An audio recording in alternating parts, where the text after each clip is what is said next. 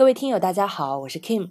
想要获取每日热点文字版和更多备考内容，请关注微信公众号“金牌公考”。今天的热点来自红网寇宇龙的文章：破解垃圾围村需要的不仅是垃圾银行。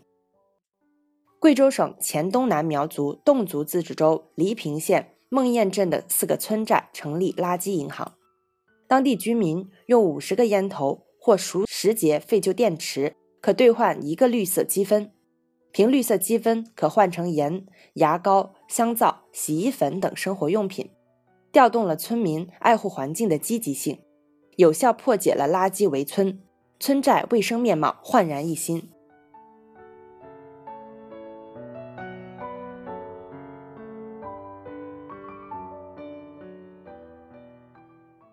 垃圾银行用奖励的方式引导人们妥善处理垃圾。这在国内不少城市和旅游景点都有试点，其效果也得到了验证。而在农村地区推行垃圾银行还比较少见。这次在村寨成立垃圾银行，当地政府的政策善意是值得肯定的。造成垃圾围村的主要原因无外乎两种：从乡村内部的结构看，年轻人的离开造成了活力的缺失，曾经繁忙的农耕场景已冷清下来，在很多乡村。原本用于灌溉的河道、水渠已被生活垃圾充斥。在社会的转型期，乡村的空心化带来了文化与生态方面的多重问题，而垃圾随意丢弃的乡村景象只是其中一个表现。再从乡村外部来看，城市中不断强化的环保理念，使得非法排污和随意处置垃圾的成本越来越高。一些污染企业。将乡村当作转移目标，垃圾污染物随意向乡村倾倒排放的事件时有发生。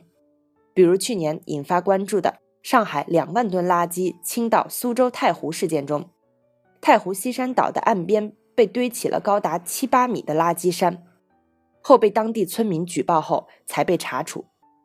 应该看到，近年来跨市甚至跨省。到乡村非法倾倒垃圾和排污的事件并非个案，在城市环保执法日趋严苛的情况下，乡村却成了薄弱环节，这很值得反省。在环保方面，人们是一个命运共同体，乡村生态环境若被破坏，城市显然难以独善其身。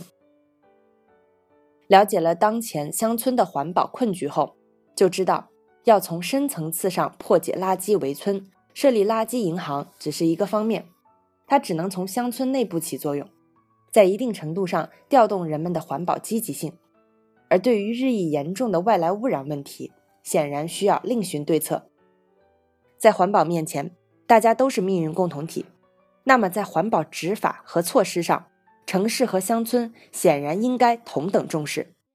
一方面，对于向乡村非法倾倒垃圾和排泄污染物的行为，理应零容忍，严格执法。另一方面，乡村应和城市一同建设完善现代化的垃圾回收处理系统，避免走先污染后治理的老路。